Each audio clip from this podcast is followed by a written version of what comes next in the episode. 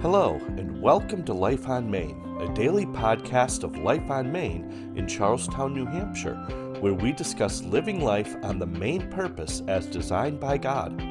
I am Pastor Tim Golden, and on these podcasts, we focus on growing in relationship with God, maturing in the faith through His Word, stewarding our relationships with one another, as well as learning to make disciples as we share the gospel of Jesus Christ. Each day highlights one of these facets of spiritual character, growth, and stewardship, so be sure to come back each day to grow a strong and healthy walk with the Lord. Now, let's see what the Holy Spirit wants to show us today. Well, good morning, and welcome to another edition of Social Saturday. We talk on this episode about relationships, specifically how it is that God wants us to navigate relationships in light of what he shows us in Scripture, as well as what we see modeled through the life of Jesus Christ. And as we get ready to get into today's teaching, I want to start by sharing a story with you. Story of a pastor who had found himself uh, during the course of a week preparing very um, rigorously for a sermon, as he did every week. And that morning gets up to present the message, only to have the Lord change it pretty much at the last minute. And instead of presenting the great lengthy message that he had worked so hard that week to um, develop, to bring to them, he looked at them and simply said three simple words. He said, Love one another. And at that, he went and sat down. And everybody looked at each other like, Is that all he's going to say? Isn't there anything more to this? And um, the very next week, he gets up and it's the same thing. He gets up to the podium and simply says, Love one another, and goes and sits down. And, and again, they looked at each other very puzzled. And this happened week after week until after a number of weeks had come and gone, the people began to finally get it. Began to realize that this was more than just a pastor simply saying three words, trying to, you know, get out of having to do a lot of uh, sermon prep but that maybe God was really trying to tell them something. Maybe there was something very deep and profound in this. And what transpired was people began to get up out of their seats and they went and they began to confess to one another uh, bad feelings that they had uh, uh, towards each other, uh, began to speak of uh, ways that they had maybe backbitten some people, um, anger, resentment, uh, bitterness getting confessed and repented of uh, to those with whom that it was being shown. And revival really began to happen in that church and there's major breakthrough that took place and the life of christ really began to flow through that body. All because a pastor was willing to get up and say three simple words love one another. And today my message to you is pretty much the same. Love one another. Just take time to really care for each other. And when I say love, I mean we have to take a look at what do we mean by that in our especially in our culture because we have one word love for many different things we love our spouses we love our kids we love our pets we love pizza you know and but not all the same way um, the kind of love that jesus was talking about that god was referring to was an agape love it was a love that didn't require anything in return. It was a love that was self sacrificing, a love that wasn't about what you could get, but what you could give. We see it reflected in 1 Corinthians chapter 13, popularly known as the love chapter, where it says, Love is kind, that love keeps no record of wrongs, that it's patient, um, that it's not self seeking. Uh, and I encourage you, if you're not familiar with that, uh, passage to read First Corinthians 13 and take a good hard look because that is the kind of love that God's calling us to. And it's a love, by the way, which it says never fails. And as we look at this, we need to understand that it's very, very important. In fact, we see this actual phrase, love one another. Now, loving one another is, is referred to in many other ways throughout Scripture, but the exact phrase, love one another, is mentioned in 12 different verses. And I find that quite interesting because you see the number 12 appear throughout Scripture. And it usually means one of three things it resembles the church, it resembles our faith, and it resembles divine rule. And in this aspect of loving one another, it's actually all three of those because, see, loving one another is a command that God gave to the church. it's what defines the church. And not only that, it's what defines our faith. It, if we do not love one another, God actually tells us, which we're going to see a little bit later on, that we really can't say that we love Him. And thirdly, it reflects God's divine rule. Um, God, as the maker of the universe, has issued this command. In fact, uh, the first three verses that we see where this is mentioned is by Jesus Christ himself in the book of John. And all three times, Jesus states this that this is a command that I give you that you love one another. And by the way, not just that you love one another, but that you love one another as I have loved you. And so we need to make sure that our love is not just out of duty, but it's a reflection of Jesus Christ. Now, the fact that it's a command shows us that it's something that can be achieved because Jesus could not issue it as a command unless it was possible. Now, is it possible on our own strength? No. We need the Holy Spirit to be able to help us do that. We need the love of Christ within us to help us to be able to truly love each other. But if we allow the Lord to do what the Lord wants to do in us, it is possible for each and every one of us to love each other. The Apostle Paul also talked about love. He talked about it in First Thessalonians and also in the book of Romans. And both times he talks about it in reference to brotherly love uh, or the, the love Philadelphia. Um, but he says, love one another with brotherly affection. But he also incorporates a bit of agape in this, in that he says, outdo one another in showing honor. Uh, so that our love should be um, one that we are so enthusiastic about doing that even when we receive love from someone, our desire is to give even more back, to give them back even more love.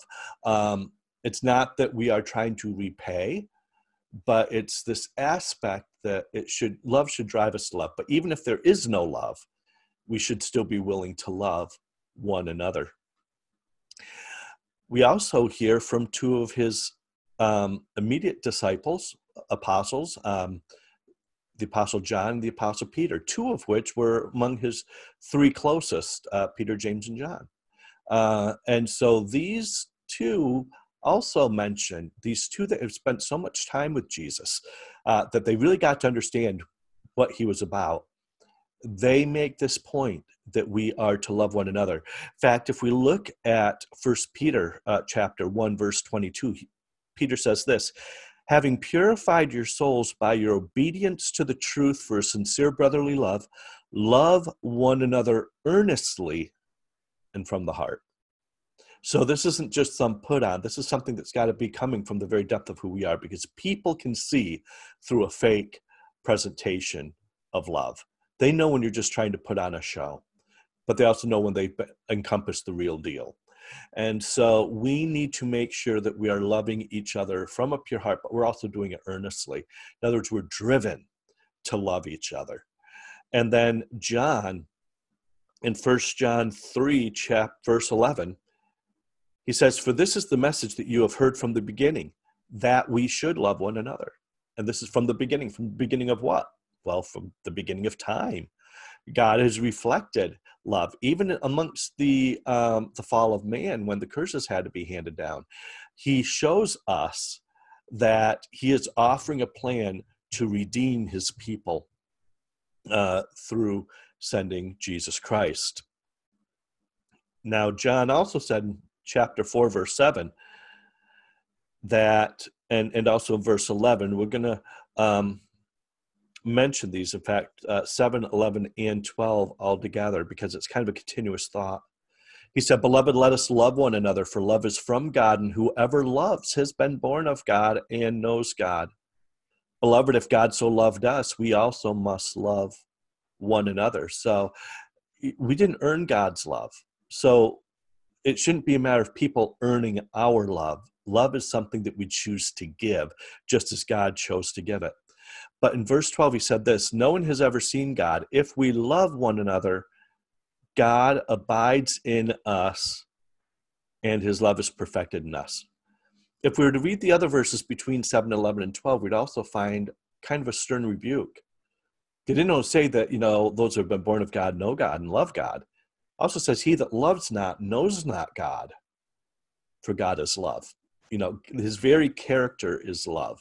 And so if we claim to have relationship with God, love has got to come forth as and, and will come forth as fruit. If we don't love one another, then really his life is not present within us. And it's a very harsh word, but it's a very true word. And also in Second John, he states that look, it's a commandment. So the first time that we see that love one another's mentioned, it's it's made known to us that it's a commandment. In fact, the first three times, and then the last time again, this is a command. It's not a choice.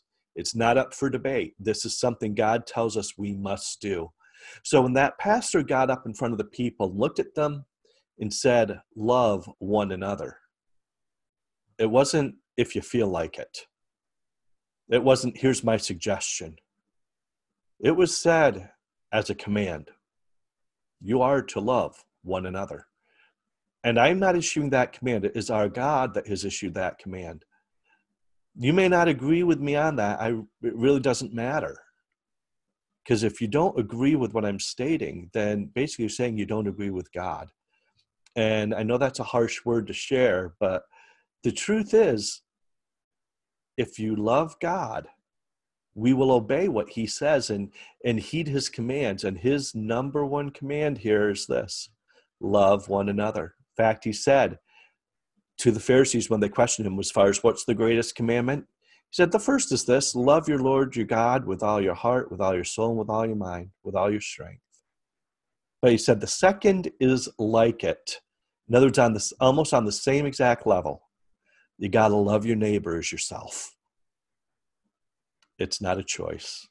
So I challenge you if, if you have anyone with whom you've got some bitter feelings towards or some resentments that you seek to get those things straightened out.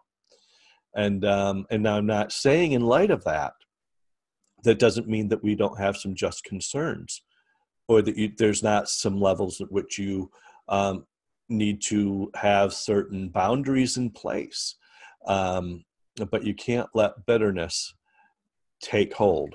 Um, have boundaries. Make sure they're they're God designed boundaries. Um, there's you shouldn't confide in everybody with everything. There are some people that you need to just not share things with, um, but does not mean you don't love them.